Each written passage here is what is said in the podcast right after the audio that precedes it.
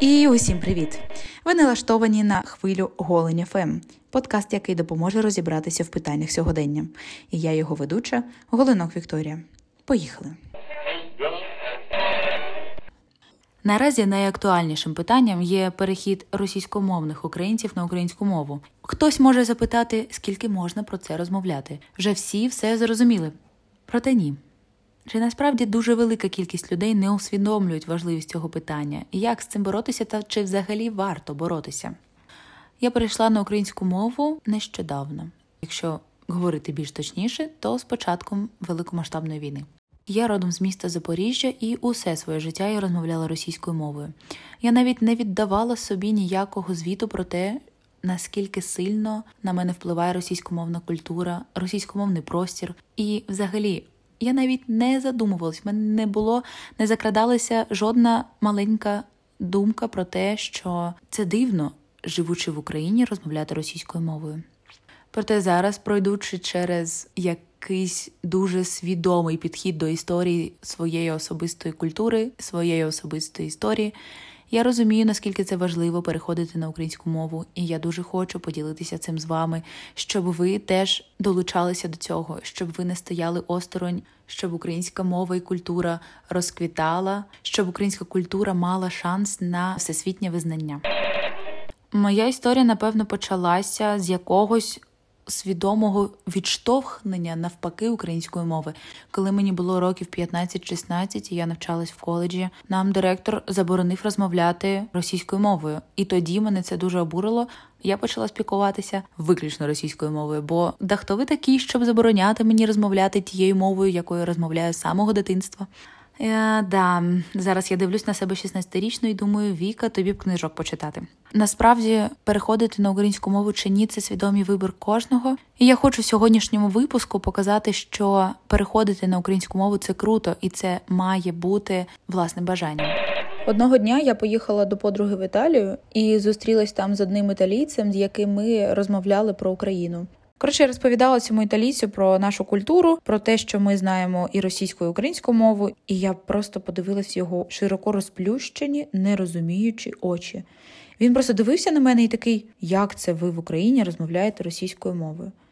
І коли він мене це запитав, мене як якоюсь просто пательнею вдарило по голові. Я така, а реально.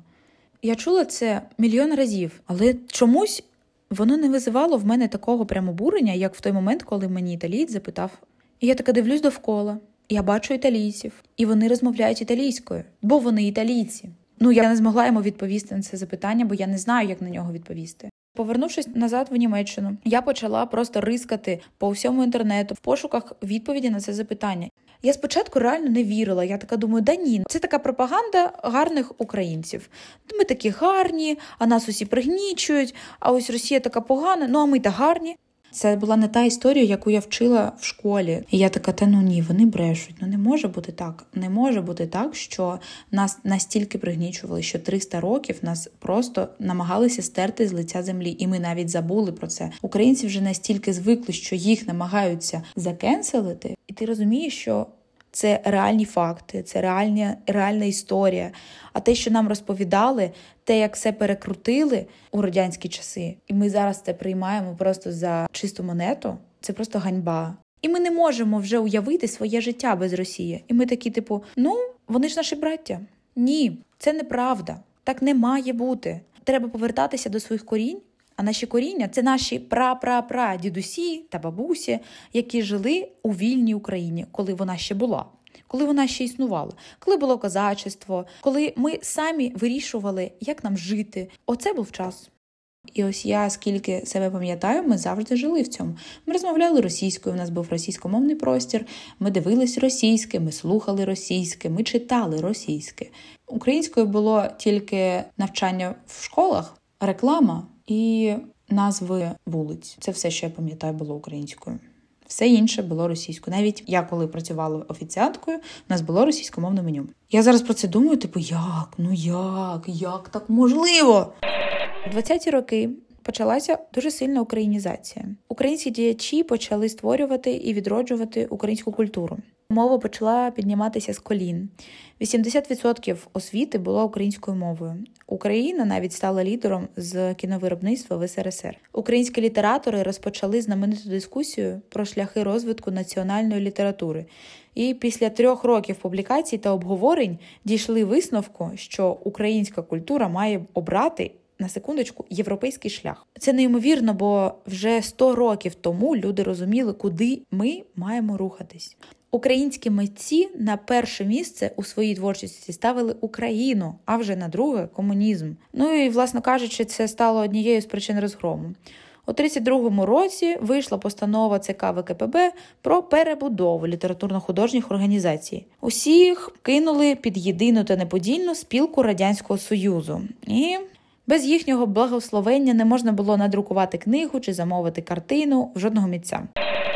Хочу наголосити на ще одній такій штуці, як е, український правопис. У 33-му році такі три чуваки, як Сталін, Каганович і Постишев, замутили для українців новий правопис, і умови були наступні: або ми будемо його використовувати, або нас постріляють.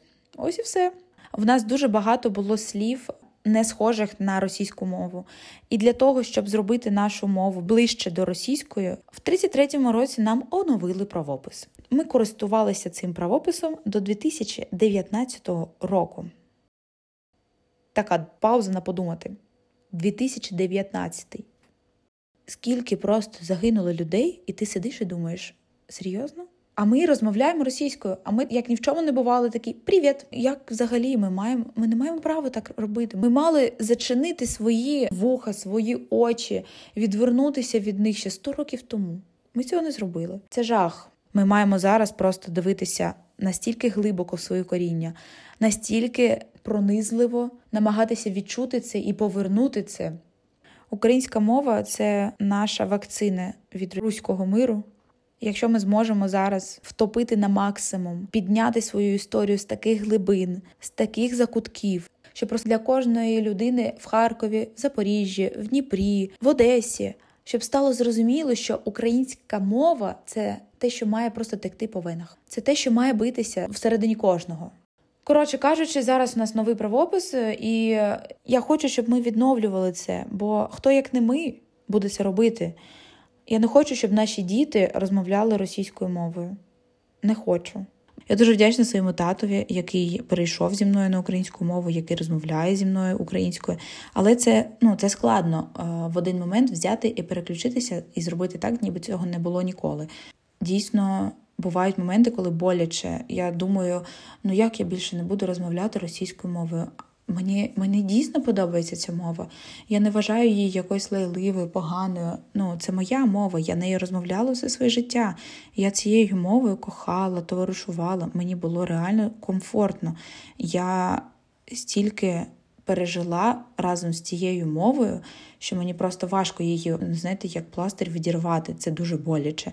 І інколи я повертаюся до цього, інколи я розмовляю російською мовою з моєю сім'єю, тим паче, бо вони російськомовні ще. І для мене зараз перехід на українську це щось нове. Але я намагаюся, намагаюся почати з себе. Мінімум, який я можу зробити для себе самої, це перевести соцмережі на українську, повидаляти усе російське, що в мене є, без жалю, створити підбірки українських пісень, українських подкастів, українського Ютубу. Зараз цього багато. Український контент дуже важливий, бо коли ти відмовляєшся від якогось якісного контенту російською мовою, ти хочеш якийсь гарний аналог. То в цьому ж винуватий, що ми розмовляли російською мовою. Я вважаю, що треба отак от зараз просто в червону рамку е, винести те, що я скажу. Ми не винуваті, що зростали в російськомовному просторі, але ми несемо відповідальність, якою мовою спілкуватимуться наші діти. Така жирна крапочка навіть знак оклику. Коли ви діти, ви не розумієте, що є політика. Ми сприймаємо світ як щось безпечне. Все, що ми в ньому бачимо, ми сприймаємо належним чином. Але коли ми дорослішаємо, ми маємо вивчати свою історію, свої коріння, щоб, хоча б не те, що розуміти, а щоб мати змогу задатися питанням: а чого я, живучи в Запоріжжі, в Україні, розмовляє російською мовою. Була така, не знаю наскільки фіксована, але мені здається, негласна думка у суспільстві, що якщо людина розмовляє українською мовою, вона або з заходу, або з села. І все. І третє не було. Е, і якось так на підсвідомості склалося. Я пам'ятаю, якщо людина до тебе звертається українською, скоріше все, вона з села. Тобто в моєму дитячому мозку не було еквівалентності, що українська мова може бути красива, що українська мова може бути сучасна, що люди нею спілкуються. Я почала слухати україномовні подкасти, слухати українську музику. І якось так само по собі вийшло, що я почала просто видаляти російськомовний контент. Воно так вийшло природньо, тобто не те, що я а, змусила себе це робити. Мені просто стало це нецікаво в один момент. Чому ми маємо переходити на українську мову? Знаєте, зараз українізація поділилася на два шляхи: це м'яка українізація і радикальна. Я такий противник радикальної українізації, бо я дуже люблю сама до чогось приходити. І насправді більшість людей, я думаю, такі ж самі. Вони не хочуть нав'язливих ідей, вони не хочуть, щоб їм нав'язували те, що відбувається. Якщо вони хочуть розмовляти російською, нехай розмовляють. Але я хочу ще раз запитати цих людей про те, якою мовою спілкуватися, коли вони просто заглибляться в історію українського народу, коли вони почитають про це, про всі репресії, що відбувалися, коли вони дізнаються всю правду про голодомор, про війну. Про українізацію, а потім про сталінський терор, про репресії, про розстріляне відродження. Коли вони про все це дізнаються, я тоді хочу їх ще раз запитати: і якщо вони тоді скажуть російською, ну я не знаю, блядь, що тоді буде. Бо це ненормально, ненормально. Нам треба переходити на українську, ми мусимо це робити. Це класно. Принаймні зараз, коли ти. Коли більшість людей переходить на українську мову, це так круто.